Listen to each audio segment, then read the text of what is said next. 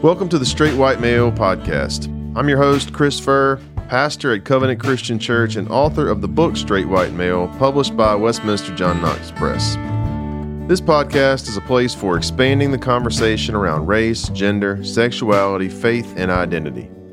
Along the way, I'm talking to the contributors from my book as well as other voices who can help us think critically and faithfully about a more just life together.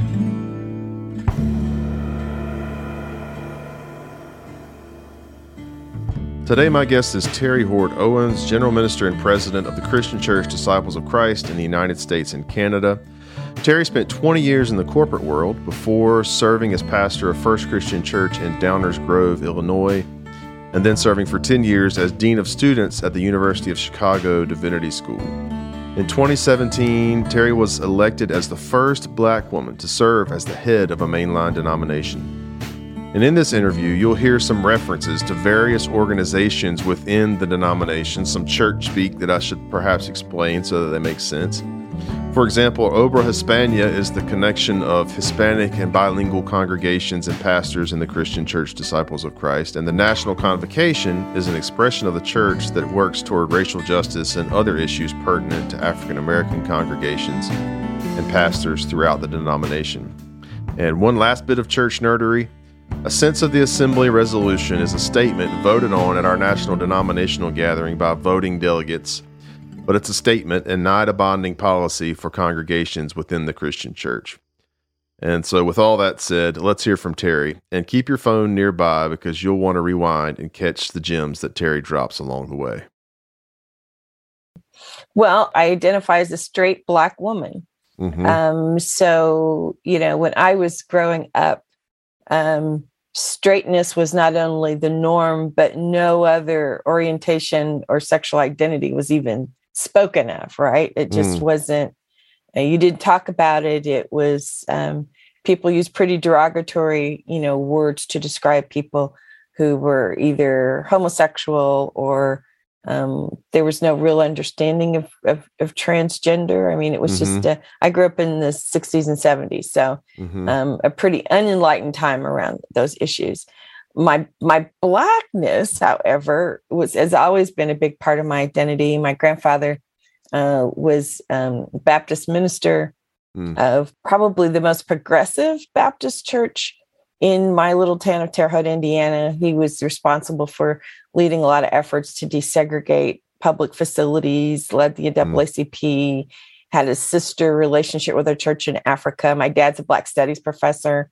Oh, wow. So my shaping of that identity as a little Black girl was, I can't remember when I wasn't really clear about that. Mm-hmm. Um, when I understood that it that it was going to cause me problems. I think the first encounter was in fifth grade. Mm-hmm. I was in a, um, a quote unquote gifted class, and I was I went from a school elementary school that was about forty percent black to being one of two black kids in this little program. Wow. Um, and we were doing a Black History play, not a Black History, an American History play, and uh, some a little boy in the corner, uh, another friend overheard him say, "Well, I think we should have Terri and Susan, the other black girl in this class, be slaves in the play, picking cotton." Oh my goodness! And um, I and I laugh about this now because I'm not even sure where I found the language. Um, mm-hmm. But I said, I said, David, if you want uh, if you want some cotton picked, you better pick it your damn self. oh, I love it. So, and I, I got in trouble, right? My parents oh. came to me. My mother was horrified that I'd use this language. Mm-hmm. My dad sort of reaffirmed we've put her in this place where she's one of two black kids. Mm-hmm. And so we've got to understand what's happening with her. The next year in that same class, there was another altercation, a boy versus girl, sixth grade. We got to the stump on the playground first, and this is our place. And uh, a little boy who was actually of Syrian descent said, Well, I said, Well, this is America. We follow the rules. This is a free country. And he said, What do you know about freedom? If it weren't for us white people, you niggers would still be slaves. Wow. And then he, I said, You want to say that again to my face? Mm-hmm. And he mm-hmm. walked up, and I wore um, uh, wire rimmed glasses at the time. Mm-hmm. He walked up and he said, I said nigga. And he slapped my face, wow. broke, shattered my glasses. So those two episodes, and I have told those stories like in story slams and things like that. Mm-hmm. I think first were my were they were actually for me very violent encounters mm-hmm. with the fact that someone saw me as both other and in a deficient way, mm-hmm. disrespected mm-hmm. me, and then also I was physically assaulted in the sixth grade. Yeah. So I, I think those things have have have that experience has really never left me. Mm-hmm. And um, and my dad was always really good about making sure that I understood that being a black woman was something to be proud of, but that I would have to be smarter and stronger. Mm-hmm. And that even some black men might have problems with me being strong and smart. Mm-hmm. You know, so so the womanhood there, um, you know, he, yeah. he he said they're they're going to be guys may have a hard time with you, Mm-hmm. Um, and so th- those kind of complex shapings, but um, uh, those are, you know, er- earliest memories of um, understanding myself both as black and both as female as something that would being female was going to require me to be strong and smart. Mm. I appreciate you sharing those things, and no doubt, you know, um, traumatic events that you've had to unpack mm-hmm. over the years. And I mean, I think they're important for uh, those of us who don't live through experiences like that mm-hmm. um, to understand, um, I guess, the commonality that exists. Yeah. I mean, so many. Um, uh, I've done a handful of these interviews now, and um, every person that I've talked to has who has existed in one of these marginalized identities has had some um, uh, poignant, painful story to tell, and um, I think uh, in, unless we take time to listen uh, to mm-hmm, the stories mm-hmm. of our neighbors and the things that shaped and mm-hmm. formed them, um, you know, uh, we don't have the capacity. We don't grow our our empathy, our sympathy mm-hmm. um, for the for our neighbors and mm-hmm. for the things that they're going through. I mean, I am proud as a disciple to say that that you're the first uh, black woman to lead uh, a mainline denomination. So obviously, all of the things, all of the the formation and the mm-hmm. uh, potential that you uh, possessed as that young girl in that gifted class has uh, is now um, uh, blooming in a beautiful mm-hmm. way that's serving all of us. I'm wondering how, as you've navigated um, church world and especially navigating your role as general minister and president, um, you know, you talked about those experiences shaping you, forming you, informing mm-hmm. how you go about things. I wonder how how you draw on those. It's a different mm-hmm. world so, to to some degree yeah. that we live in now. It's some ways, uh, some ways not as much. We're right, reverting right. a lot to some um, patterns and some language that um, maybe some of us thought we had left behind. Um, mm. But I wonder how those experiences n- translate now. How what your experience is like now mm-hmm. as a black woman um, operating in church circles that are still often very white and very patriarchal. Um. Yeah, you know, I'm I'm the second woman, mm-hmm. uh, and as you said, first person of color period to lead the disciples. And I was shocked when I realized that I was the first Black woman to lead a mainline denomination. Mm-hmm. And I think, even historical, I think one of the historical Black denominations has now had a woman to be president of their College of Bishops, but mm-hmm. and that's probably as close as that. But I was elected even before those things happened.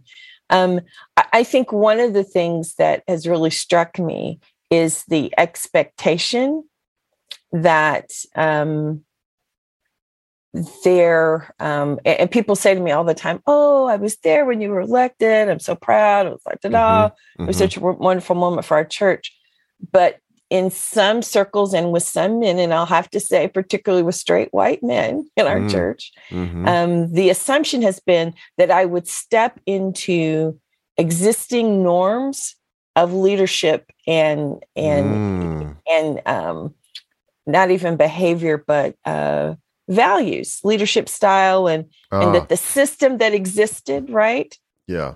that I'm just going to be a black person inhabiting this spot within the same system. Mm.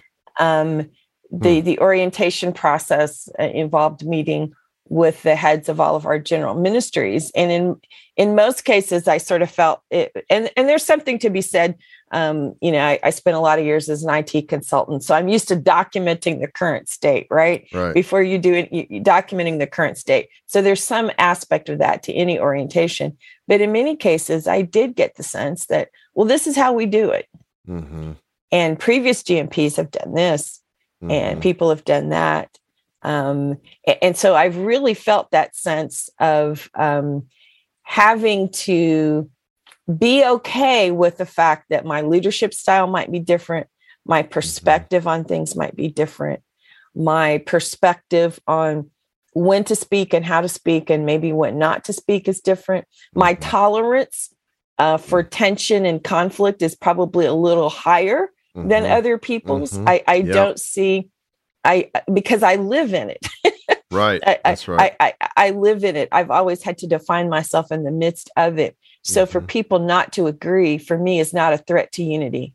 It mm-hmm. simply means that that's we have to use the tools that we have as disciples to move through it. Mm-hmm. Um, and I think people have been a little um, off put by that, quite honestly, in, in some cases. Wow. And and I use the phrase I didn't come to colorize an ex- a system that mm. that we've already named as being um, per- racist in many ways right. and also unjust uh, for women. Disciples have been ahead of the curve, but we still have places where um, women aren't acknowledged in leadership. Mm-hmm. We still have racial divisions within our mm-hmm. church. We still have we have congregations who've left our movement because they didn't uh, agree with a, a, a, sense of the assembly resolution that is mm-hmm. actually not even binding on everybody. Right, right. But the fact right. that we discuss being open and affirming has been offensive to some. And so when we disagree, some people will name that as sin as opposed to saying we disagree here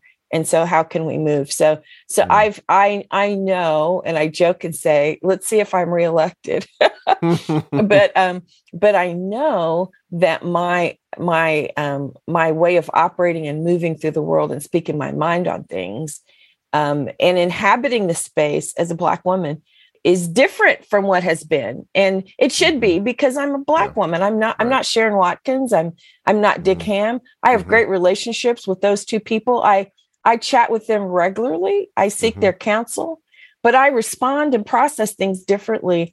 And so my my perspective on what's necessary for the church is is different because that's who I am, both in, right. in an embodied way and, and even theologically who I am has shaped uh, things differently. And and some people in the church embrace it. A great many people um, like the fact that I'm probably a little bit more vocal about things. Yes. And and other people are hmm. Mm. Um, and so th- there's all those things, but it's just it's just who I am, and yeah. I in lots of spaces will just name you elected a black woman. This yeah.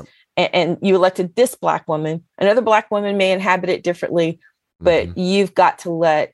If you believe God called me, you've got to really mm. let all that God made in me uh, come to the fore and lead. Hold me accountable, absolutely, but not in ways that say your blackness or your expression of your femininity or even an expression of your straightness is is a negative thing. As long as you're not, um, you know, our our liberties don't uh, extend to the point where we get to destroy other people. I'm a firm believer of that. Uh, mm-hmm. So just because you're uncomfortable and, and and as you know tearing down some of these structures it's uncomfortable for people when we talk about absolutely it is so what a wonderful reflection and answer. I'm so grateful for that. I i think what you're onto there is something that's so important and um i think i don't know i i don't i can't i don't have much experience outside of other traditions but i think um i think sometimes our uh relatively low theology of ordination and uh, leadership uh, gets us in trouble because we feel like whoever we call to lead um, has to um, has to shape themselves in a particular way to fit this sort of like democratic expectation of what everybody else thinks you should be or how you should lead. Whereas mm-hmm. sometimes I think in big ways at the general ecclesial level and all the way down to the local church. Sometimes, if we would just trust the people that we call to lead, to lead and bring the fullness of themselves to that mm-hmm. position, mm-hmm. our churches would be in a whole lot better places. And I think it's important too because in local congregations, I mean, we've experienced this in our congregation as we have grown more uh, racially diverse, people with different backgrounds, different identities, things, different things that have shaped them. Um, they do. Uh, they come to a, a a body that does have like somewhat defined practices and an identity and systems of ways of doing things. Mm-hmm. Uh, but if we want to value those people and we want them to be part of our community and we want to be blessed by their presence, then we have to um, you know drop this requirement that we have for assimilation that you have yes. to to leave the the distinct character of who you are at the door and match up with who we are already mm-hmm, mm-hmm. Uh, and we we run the risk of missing so much yeah, um, yeah. when we don't uh, make sure that the people who come to us um, also experience um, the freedom to be who they mm-hmm. are, right, right. Um, and to to allow the rest of us to be blessed by what what their unique identity is, how yeah. it helps us understand the image of mm-hmm. God in them. Right, right, um, right.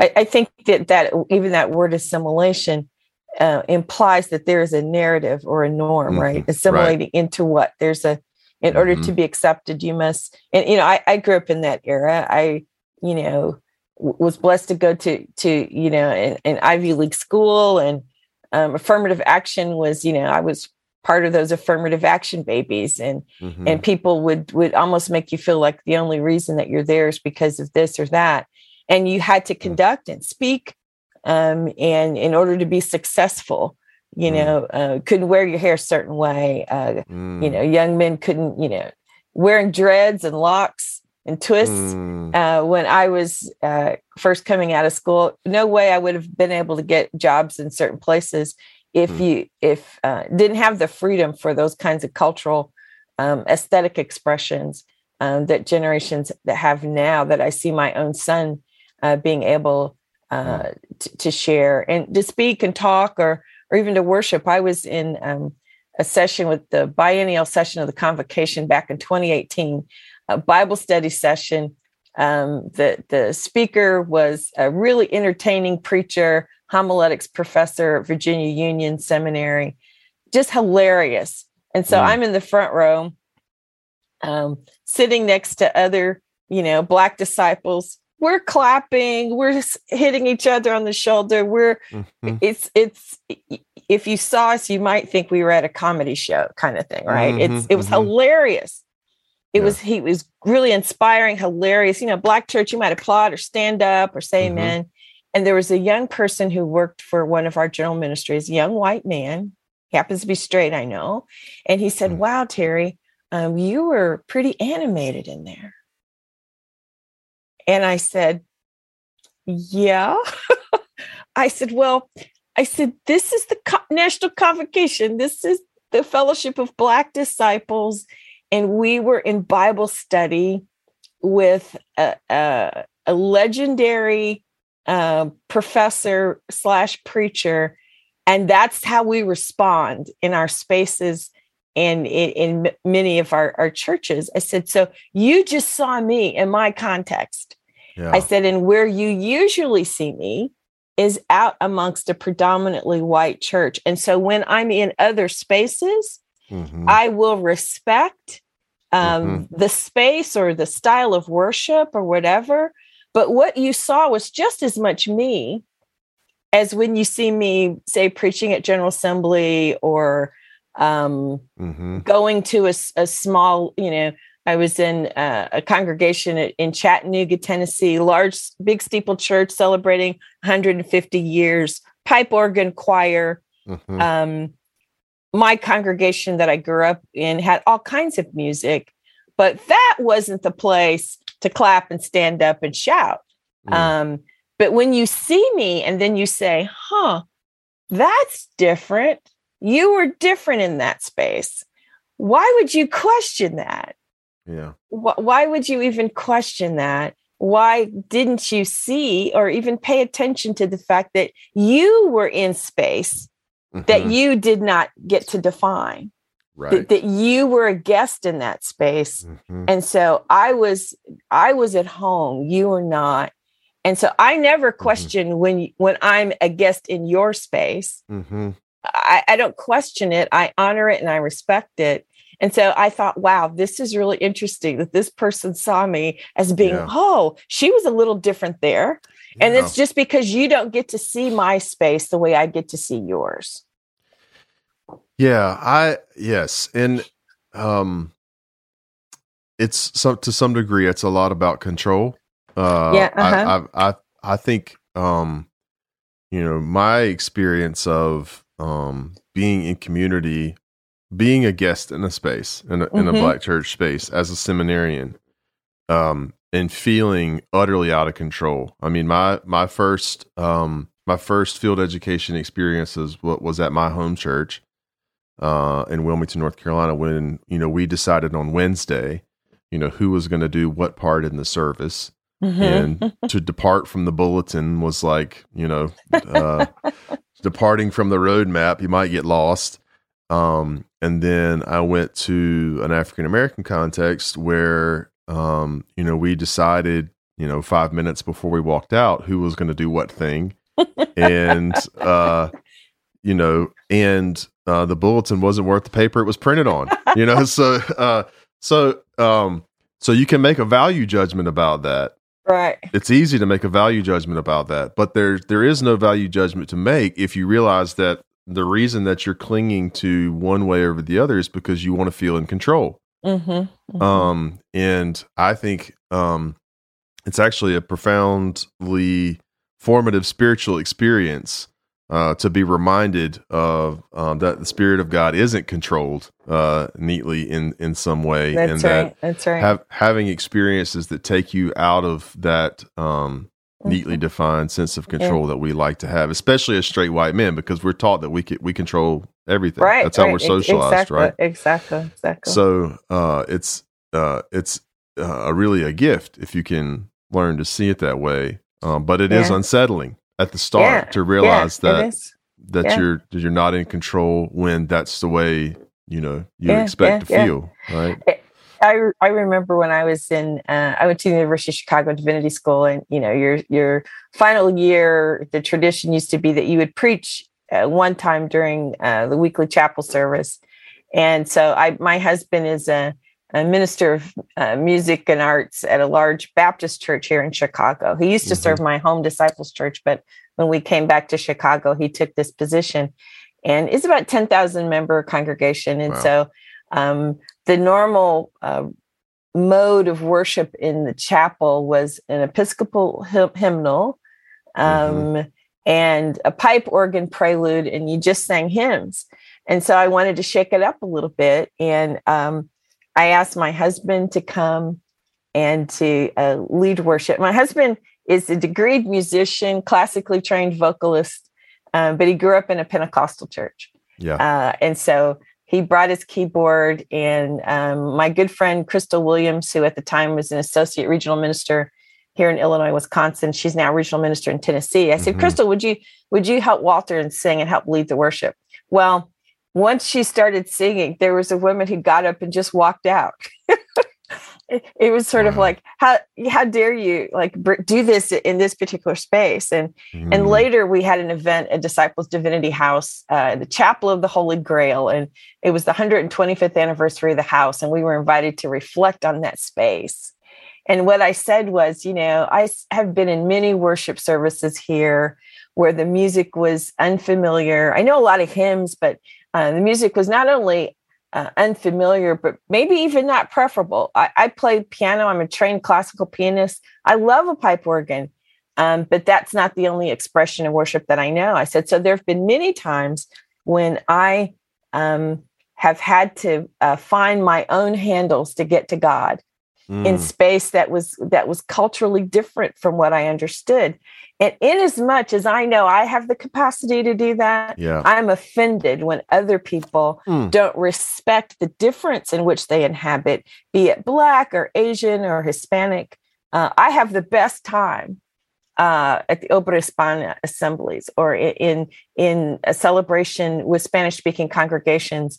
Korean cultures really respect gospel music because mm-hmm. it they they um, are inspired by the story of struggle and mm-hmm. overcoming based on their history of occupation with Japan, right? So yeah. they they respect those stories and we have so much more in common across a broader spectrum if we would understand that as a church and and learn to delight in one another whether mm-hmm. we understand or like it or not um, just learn to delight and, and, people of color have to develop those abilities right we have to right. because nine times out of ten the environments in which we are inhabiting are not defined by our cultural norms we in order to be successful there's a there's a straight white male narrative that right. we have to learn how to speak that language and behave or we're not going to be viewed as educated or mm-hmm. refined or cultured or or whatever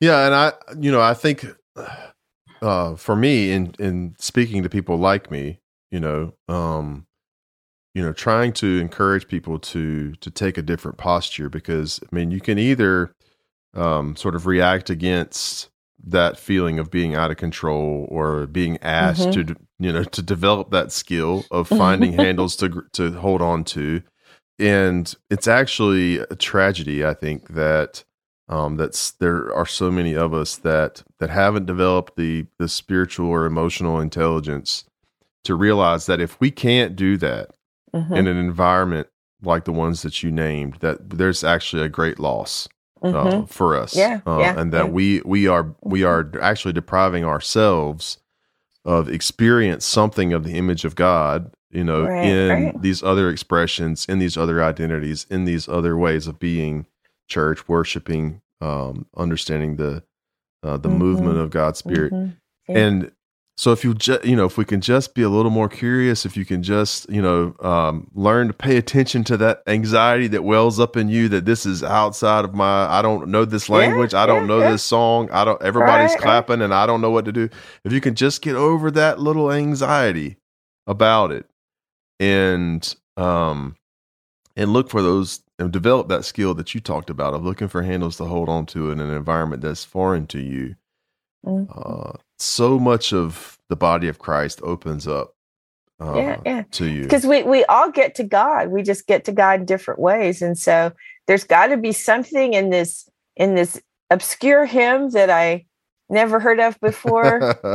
there's got to be something that that speaks to God. And, and, you know, as a student, I would find myself just saying, okay, chalice hymnal was one thing because I was somewhat familiar with that. But um, mm-hmm. I was at a, a, a, regional gathering recently where the uh, the praise team was a black group and the musicians were a black group. And then it came time to sing a communion hymn, one bread, one body. Well, the mm-hmm. black musicians didn't know that because that's in chalice hymnal. Right. And many of our Black congregations don't necessarily use chalice hymnal. And, and mm-hmm. that particular hymn is not, it's not in some of the more ecumenical um, gatherings, but it was sort of interesting that they didn't know that song. Mm-hmm. And, and most of the other people, you know, most, I'll say this, most of the white folks and maybe a few of the black folks, I knew it because I don't think I paid a lot of attention to chalice hymnal until I pastored a predominantly white church. Mm-hmm. And, and, so I, I had to I had to, I think I brought some things to that space, but I also learned a lot. And, you know, I know, I know Chalice Hymnal like the back of my hand now because I, I led a people who loved that book. So I had to learn it and mm-hmm. I had mm-hmm. to, I had to embrace it and, and, and find things to love. That's why I talk about finding handles to get to God. They, I may need some help here. I'm going to hold on, but you're getting to God this way. So let me see if I can go with you and right. get to God that yeah. same way. It's a lot of liberation there. Mm-hmm. I want to shift gears a little bit and go back to something that you said uh, really early on about unity and our tolerance for disagreement, because I find this increasingly uh, I mean, I'm a lifelong disciple, so I've you know grown up in in disciple spaces and very much shaped by disciple theology and identity around unity being our mm-hmm. polar star. And uh, we've often, I think, confused unity for the absence of conflict. Mm-hmm. Um, and when we have conversations around um, patriarchal white supremacy and the ways that it plays itself out in our churches, uh, it often leads to conflict. It leads mm-hmm. to difficult conversations, painful conversations. Um, it, it, you know, um, we've carefully the the over the um, overarching Christian narrative that we've crafted in America. Um, we've somehow convinced ourselves that that these topics are political and not central to the gospel, right? Um, right. And um, and the liberation of all people. And so um, I'm grateful for what you had to say about that, uh, about unity and what that means, and your um, your identity and how how you've been called uh, and and had to lead your life has given you an increased uh, capacity for that because lots of us um, don't have the capacity for that, and I think it's especially true among local church pastors. Mm-hmm because uh, it is, you know, we're in relationship with people. Right. And we have to navigate that. Uh, we also have, by professionalizing the ministry, we also have bills to pay. And so yeah. if, we, if, we, if we alienate uh, yeah, enough yeah, people, we're out of a job and, and whatnot. So I just uh, would love to hear the wisdom that you've acquired, not only mm-hmm. in um, how your identity uh, gave you that increased tolerance for for abiding conflict, but also how serving in the role that you do, you know, mm-hmm. and you know, part of being sitting in the seat that you do is that you know probably I'm sure somebody's always a little irritated with you about something. so uh, I wonder how true. you how you've navigated that in your spirit because I think a lot of people, I think a lot of uh, leaders, whether you're a whether you're a pastor who's leading a church or whether you're in a workplace or whether you're in a community and these mm-hmm. things come up and you feel right. convicted to speak on this or right. that thing, but you also don't know how you're going to abide mm-hmm. the conflict that's going to arise from it. Mm-hmm. Mm-hmm. You know, uh, I think uh, we need to search for the courage and for the skills uh, to move through mm-hmm. that. So I wonder mm-hmm. what you can share yeah, from what you've yeah. gleaned about that. Yeah. Well, the first thing to say about that is is let's let's take it from a, a church perspective, and and in the black church, um, you know, I, I grew up in a black church that was very active in terms of social justice in the community, and and my grandfather got you know, I think when I before I was born, death threats and and mm-hmm. you know even members of his congregation were like like why are you partnering with a church in Africa? We're not African. And he was just he was just that kind of uh, of person and and naming injustices you know the church speaking truth to power and the black church has always seen that as important and there's never been um, the, some leaders from the National Council of Churches have have recently started attending the um, conference of uh, national black churches mm. and um, some of my colleagues who are heads of communion of, of other mainline denominations are like oh my gosh how can they just speak so boldly and critique critique mm. the political system uh, so openly you know in their pulpits i'd never be able to get away with it and and that has been um, it, it is gospel work it is god's work and it, has been the work of the black church to speak truth to power and to work yeah. for god's justice and and you know to remind ourselves as jesus said the kingdom is already here right it's, mm-hmm. it's here it's among us it's not going to come with crazy little signs we're the ones we've, we've been waiting for um, mm. and in you know I my heart breaks every time i hear a young white pastor say to me i'm i'm with you um, or yeah, we're how can I talk in the, about the Poor People's Campaign or mm-hmm. being welcome to um, welcoming to all and still keep my job? Mm-hmm. And the challenge is, I think there are three issues that, as much as we have wonderful language, right? To I'm always saying, let's be the church we say we are. We don't need a new identity statement. We're mm-hmm. a movement for wholeness in a fragmented world as part of the one body of Christ. We welcome all uh, to the Lord's table as God has welcomed us. We in Vision 2020, we, one of those priorities was to become an anti-racist church. That still um, really defines us in terms of who we are. But we have a spiritual dryness, mm. we have biblical illiteracy, mm-hmm. and we have a real cynicism. Mm. Spiritual mm. dryness in that we think the work of church uh, too many of us, not all, you can never say all, we're no, no entity is a monolith, but I, I see a lot of congregations who are happy to have, um, they're going to do worship, they're going to have coffee hour, they might have a food pantry, they might uh, work in a, in a um, homeless shelter or have some kind of project where you you know a mission project right we're right. going to take our kids to um, tornado ravaged communities and help them rebuild. Mm-hmm. What we're not going to take our kids to do is to lobby at their state capital mm-hmm. for right. a living wage, uh, right. uh, for things that will change the system. We Climate will justice. repair. Yeah, yeah right. we will. We will do that charity. We will. We will do all that good stuff. But we don't see this this other work of of system of, mm-hmm. of addressing systems and not symptoms. We don't mm-hmm. see that as kingdom work.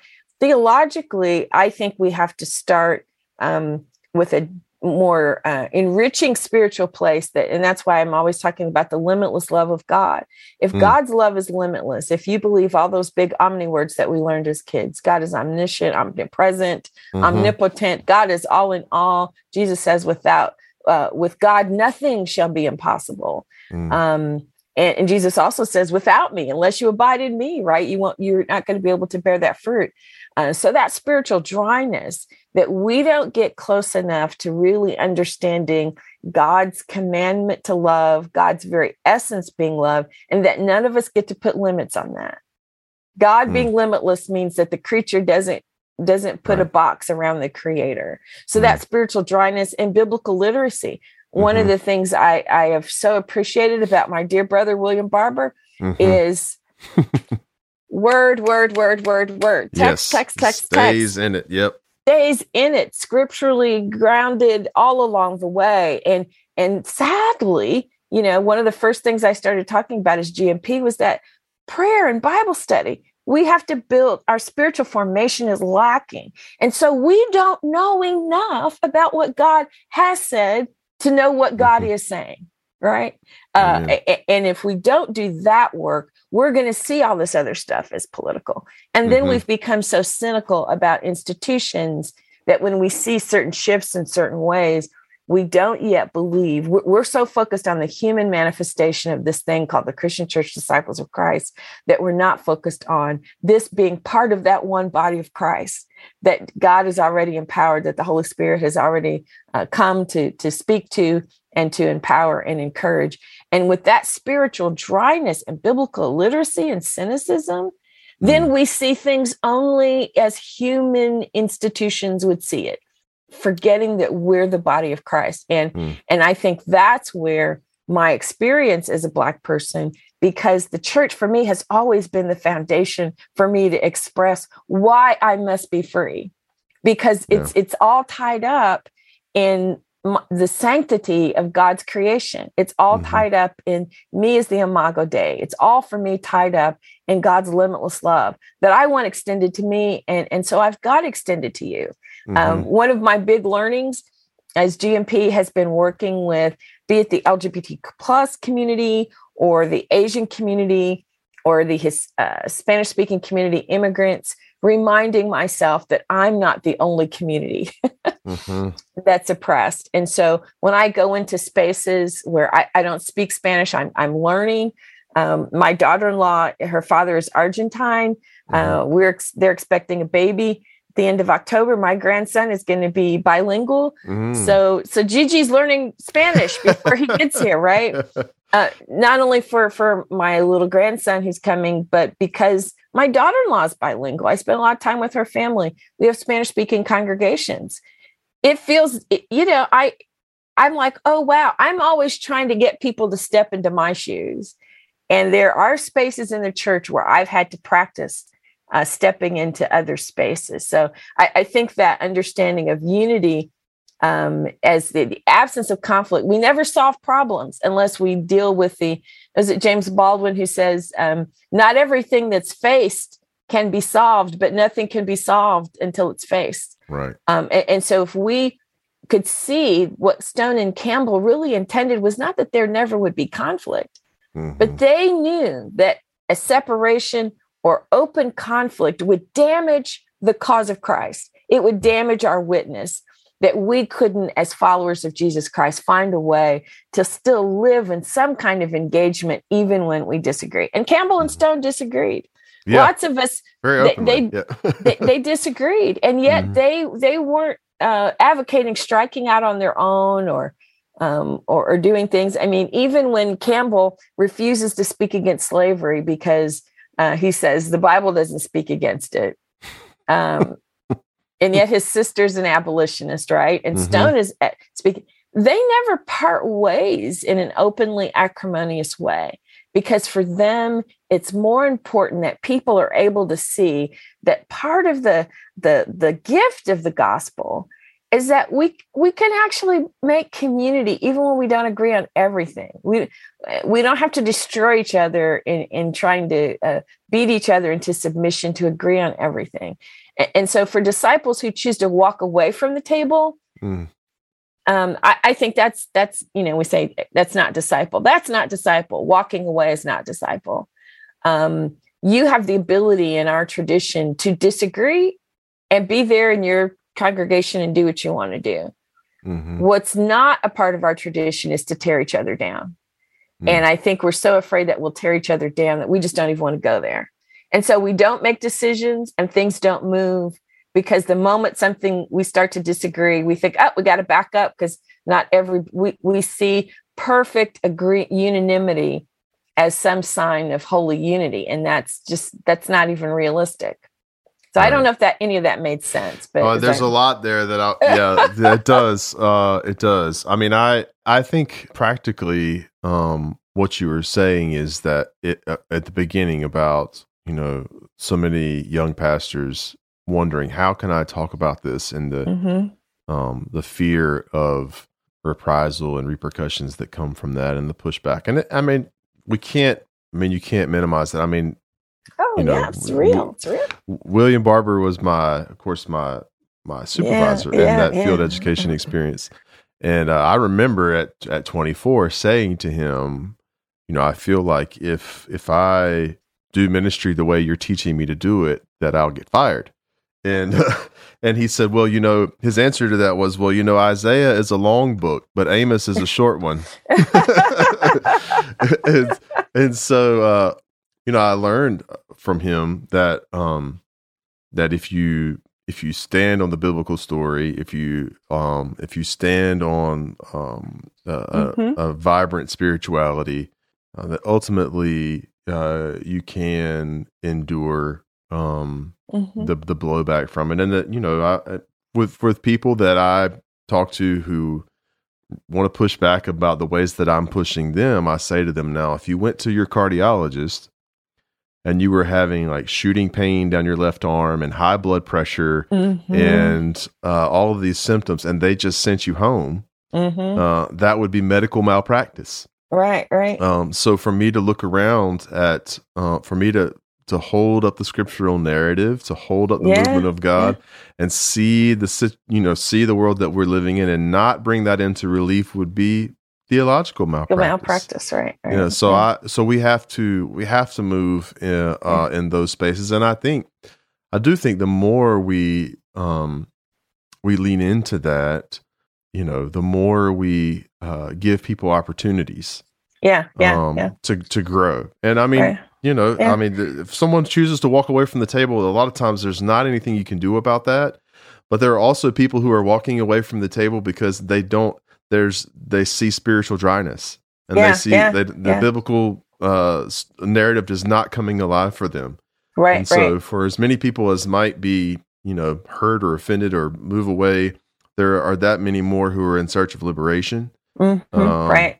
And, and, uh, and, we, we have a lot of those disciples who, you know, we're we're we're hoping to um, provide some space for those these kinds of testimonies throughout the worship at General Assembly to hear from disciples like, why did you choose us? Right? Like what mm-hmm. what brought you to, to this tradition, to this part of the body of Christ? And um, for all the people who um, are are who critique sort of a, a, holy boldness around around issues of justice, um, there are people who are hungry and thirsting mm-hmm. for for the church to speak and for the church to be bold enough and courageous enough to embrace whoever they are uh, and wherever they've come from.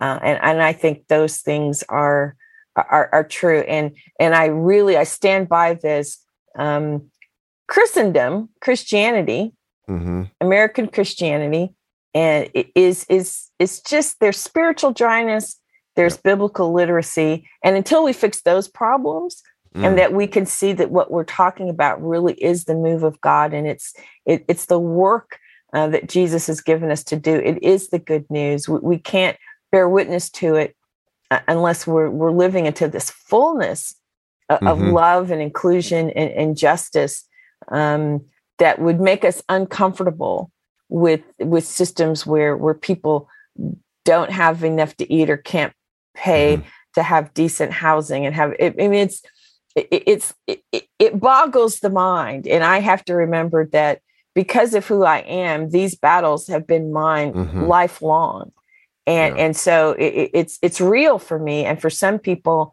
it's still so far apart from their own experience that it's hard for people to see it it's just like all this conversation about january 6th mm-hmm. it's like so how how how do you not you know and there's there's a pathology that that exists in American society. right. Yes. There, there's a, a, pathology that has a lot to do with this straight white maleness mm-hmm. uh, that you're talking about. Um, that it, that uh, impacts a, the way we see a lot of things, and mm-hmm. the way that we can be led astray to to not only believe a, a big lie, but to um, just see meanness and mm-hmm. um, the kinds of laws that are being passed across the country that are so dehumanizing and mm-hmm, mm-hmm. Um, and, and, affect human lives in ways that that people aren't stopping to pay. Like, what does it take for you to to be against a, a, a weapon that is designed to literally eviscerate human flesh? Yeah. How how far do Where's the line? Yeah. Wh- where's the line? Like I can't get you to see that, and, and mm-hmm. this is you're we're a nation for God and all this mm-hmm, good stuff. Mm-hmm, mm-hmm. So it's it's and that's why that's all the more reason why we have to have this spiritual depth and take care of ourselves spiritually because people who do this work uh, not only your employment but your very soul this is yes. this is this you know when i first i had to when i read your book i had to put it down after a while mm. i had to put it down after a while because the narrative what you're talking about is so familiar to me and it's like there's this heaviness yeah. that that that it's like it, it's not only real but it it's i'm convinced that i'm one of those who's called into the into the battle uh, mm. uh, to to to be in solidarity with mm. you and others uh, it, it's your work to do straight white males there's work that they have to do yeah. um, but it's also um, important that that others of us remain engaged, even though there's real fatigue in it. So, this work of mm-hmm. unity is not easy. It's not kumbaya yeah. all the time. Right. Uh, and, and, it's hard work to respect one another. But it, for me, it all starts with this spiritual grounding um, mm-hmm. um, that we're not, we're just not even going to have the spiritual eyes to see what we need to see if we don't have that. We become a club. We could be any mm. other 501c3 that has some strategic objectives and some key projects, some pet projects. Want to do good. yeah. Yeah, we want to do good. But if we're church, we're followers of Christ. We got to know why. We got to, mm-hmm. we got to reflect our, our model. We got to understand that spiritually. So I that that for me is just at, at the heart of of why we can't really live into unity until we have greater spiritual depth and, and maturity to do so. That uh, that piece of the spiritual depth, biblical literacy, knowing the scriptural story.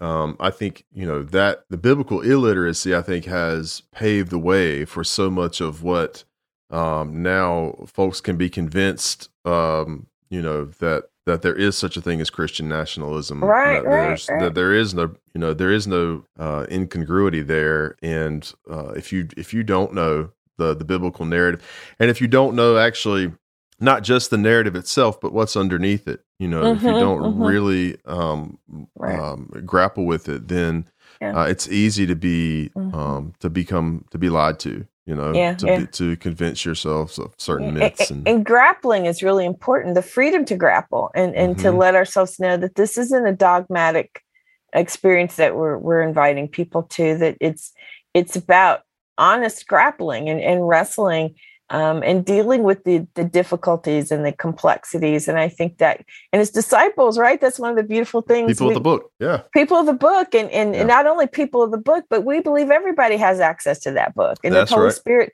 empowers everybody uh, to deal with that. And the more my experience um, as a pastor has been that the more I open people up into space that lets them know it's okay to grapple and wrestle and ask mm-hmm. questions uh, that they grow. And I remember mm-hmm. when my congregation was going through the process of um, discerning uh, whether or not to become open and affirming, and we did. We spent all of Lent in uh, and just deep Bible study of what people call the clobber passages, right? Uh huh. Uh huh. And and just really opening up those texts to see, okay, different uh, translations have you know the word homosexual is like a 1940s development. It's it's certainly right. not an ancient uh, concept or vocabulary. And here's what here's the real context for this and this is how this has been misused or interpreted. And and here let's look at all these other ways in which we we understand the totality of the gospel and, and of god's inclusion. Um, and people you know older white people who were like, wow, I've always heard people talk about this being, this is that. Oh, I get it. I mm-hmm. understand. I did some Q&A sermons that were really more lectures and allow people to engage. We did this, you know, eight week Bible study. And then before they took a vote, I did a whole sermon series where anybody could ask questions. And at the end of the day, I think what happened was they got some spiritual Hmm. Uh, they thought you could have been, oh, yeah, let's be open and affirming because my granddaughter is gay and I hmm. want to support her. It's yeah. another thing to say, huh. because God loves you and God's love is limitless. And I just simply believe that nothing uh, can separate any of us from the love of God. I must affirm your humanity, and therefore I must affirm your uh, inclusion in any community of which I'm a part. Uh, so to get there from a theological perspective leads us to the action that's justice yes. in the streets, and it leads us uh, to the policy, and it leads us to all the other things, and it makes for stronger Christians. It does. It makes for stronger Christians. Yeah, I've had people um, say to me, "Well, you know, it really, you really sounded like you were." talking specifically about this or that politician or this or that issue. And what I, but I, what I know is that I never, I've never, I never said mm-hmm. a particular politician's name right, in that right. sermon. I never addressed any particular, you know, House bill, whatever, whatever. Mm-hmm. I, and I'll say to them, no, you just heard scripture. Yeah. And you made the connection between um, what you heard Jesus saying or what you heard in this or that Hebrew Bible narrative, mm-hmm. um, what you identified in the pathology of King Herod, you made that connection between what's in the scripture and what you see happening in the world around you. And if you read it carefully, mm-hmm. which in this moment is both, I think in this particular moment we're living in, it's both blessing and curse. Mm-hmm. Because um the world that we're living in in this moment, particularly in in America, um, so closely resembles, um, uh, in many ways, um, the narrative or the the culture against which the backdrop against which the scriptural story unfolds. Um, that it puts the Bible, it makes the Bible very current. Mm-hmm, uh, mm-hmm. Which uh, I think, like you were alluding to, does bring a lot of fatigue uh, mm-hmm. for a lot of us because I think many of us who preach weekly, you know, are are are so actually fatigued from how current the scripture we're unpacking is, um, and how many times we have to um, rise and address mm-hmm. a mass shooting or oh yeah, um, uh, mur- another murder of uh, of a black man at the hands of law enforcement or mm-hmm. uh, whatever um, particular thing has uh, grabbed us. um, there is a certain mm-hmm. uh, fatigue, but the same the same scripture that calls us to action also calls us back to the source, right? Um, and calls us back to um, the the mm-hmm. presence of God, the promises right. of God right. Right. Uh, uh, that that keep us, you know, mm-hmm. uh, living in the tension. Uh, Amen. So Amen. to speak. Amen. Yeah. Amen. Terri, I could talk all day. I, I wonder. If, I, I, wonder if there if there are other things that uh, that you want to talk about. Anything else you wanted to address? Uh, you know, I, I, well, I, I just, I'm grateful for this chance to talk, and I just want to encourage you and affirm you in the work that you're doing.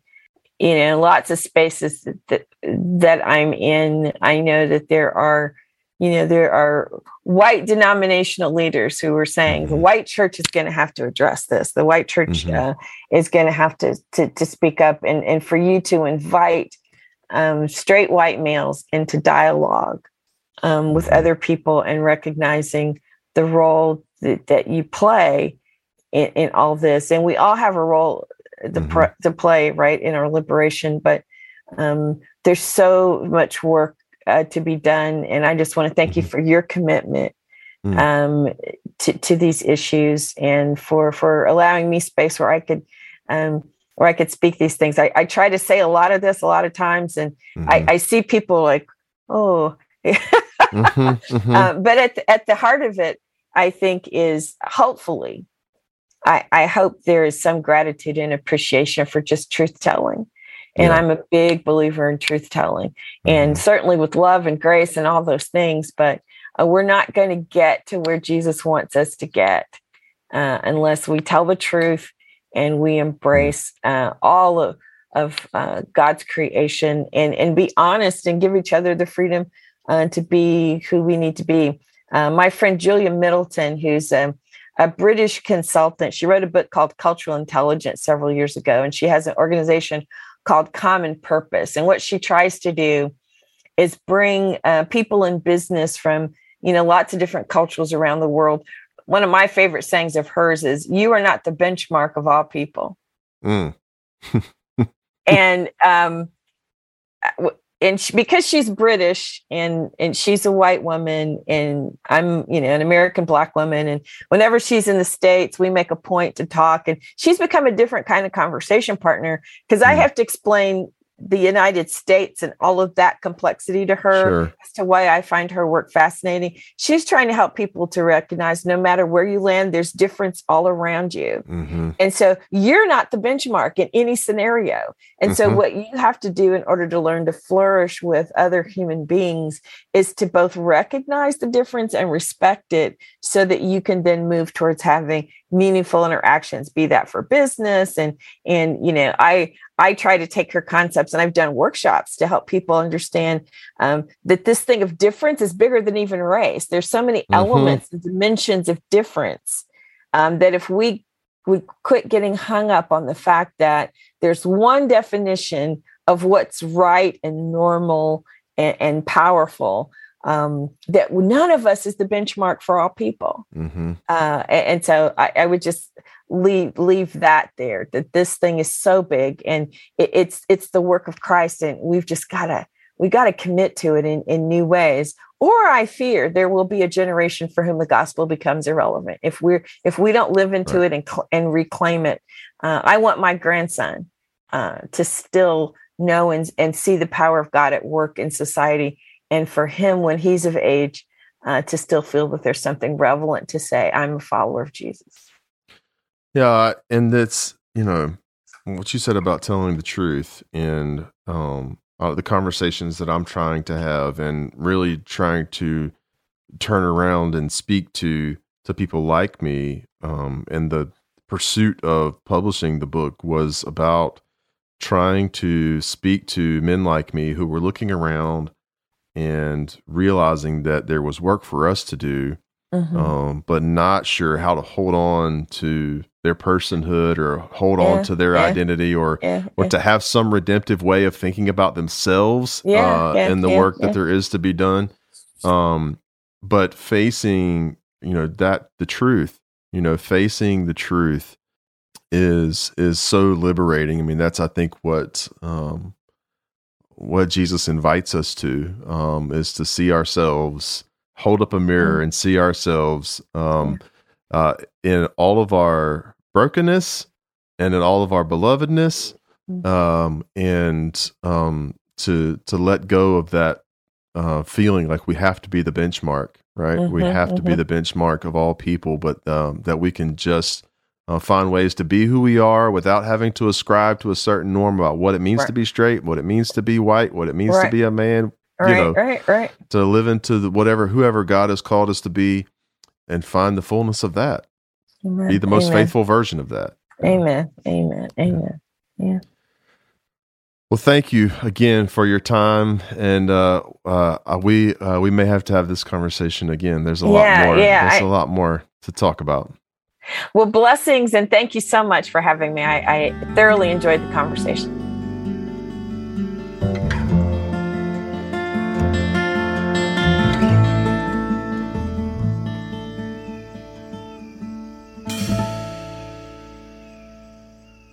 Terri joined me for that conversation just before she jetted off to Geneva to meet with the World Council of Churches and then back to DC for the Poor People's Campaign mass gathering. Uh, so I'm really thankful she carved out some time to talk. Uh, I thought about that conversation for a long time. I believe you will do the same. Uh, and so I came away thinking A, uh, my denomination, the Christian Church Disciples of Christ, is in amazing hands. And B, what does it mean for us to lead with courage and faithfulness in whatever place we find ourselves? Uh, I wonder if it had you thinking about the places where you might feel called to speak but also feeling deeply aware of the consequences and wondering what is required to move to a place of leading with conviction and compassion. I think all of us find ourselves in those places, whether they're in a church or in a workplace or in a business or in our neighborhoods or in our friendships. Next week, I want to dig a little deeper with a pastor that I admire a great deal, who's leading from a place of vision and with deep courage, the Reverend Dr. Katie Hays author and pastor at Galileo Church in Fort Worth, Texas. Let's hear a preview.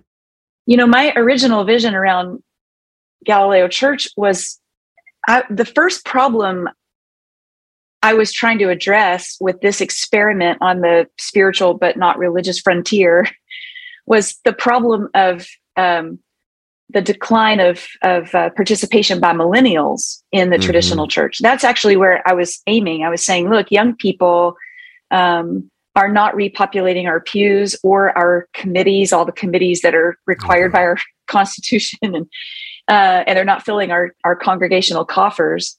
Um, and that's the problem I started working on. It's it's in studying by frankly just getting to know a bunch of millennials um, and how wonderful, how smart and kind and generous and funny and thoughtful they were about so many things. They just weren't doing any of those things in our traditional church settings. Um, it's from them that I learned that uh, even if they were straight cisgender people, they loved people who weren't. They loved mm-hmm. people who were all over the queer rainbow, and they were no longer willing to be part of any institution where their college roommate or their cousin or their best friend or their moms wouldn't be welcome. They were not willing to bifurcate their own identity mm. to say, well, I go to church here where you wouldn't be welcome, but I really do love you over here in this other setting. So it was for the sake of the integrity of this next generation that mm. I began to say, okay, then then let's just go for that. Then let's mm-hmm. just be a place where everyone can bring their whole self. Straight White Male is recorded at Arbor Ridge Studios in Chapel Hill, North Carolina, and produced by Jeff Crawford. You can learn more about the studio at arborridgestudios.com. Music in this episode is by Josh Kimbrough, available on all streaming platforms. You can find me at chrisfurr.com, where you can listen to past interviews, buy my book, or inquire about workshops or speaking engagements as well. Remember to rate and review this podcast on the platform of your choice. It really does help. Thanks for listening.